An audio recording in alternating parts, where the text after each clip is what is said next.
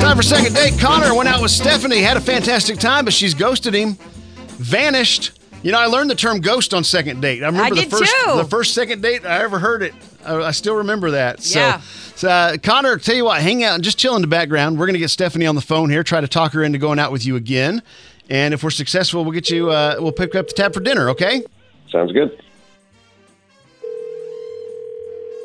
Hello? Hey, may I speak with Stephanie, please? Uh, this is Stephanie. Stephanie, girl, what are you doing? This uh, Cash and Bradley. We do the morning show on K ninety five point five. I hear you went on a date with one of our friends, a guy named Connor. Remember going on a date with him?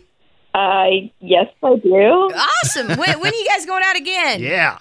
I don't think we are. Oh. Why not, girl? Yeah. Um, did did he tell you about what happened? No, what happened? That's what you're for.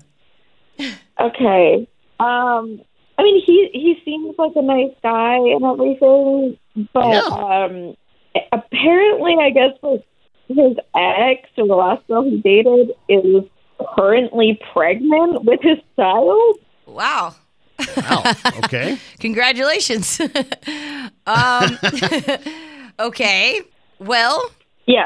So he says he's not with her anymore.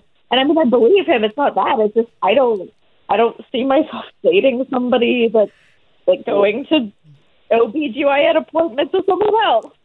So, I got wow. you. Well, I mean, you know, I'm going to take care of the baby, and I mean, you know, I don't have anything with her anymore. And that you is know, Connor, God, Stephanie. God, that so, is the baby daddy. Yeah. So Connor, you're about to be a daddy. Congratulations, first of all. Yeah. Did we lose oh, Stephanie? You. Stephanie, you didn't go anywhere, did you?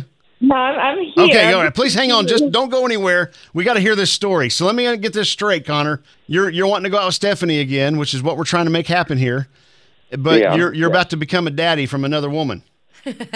Well, I mean, yes. Okay. Uh, yes, uh, Alex is, is pregnant, but I mean, it was not something that we expected, and we were we weren't together for very long. She's not that.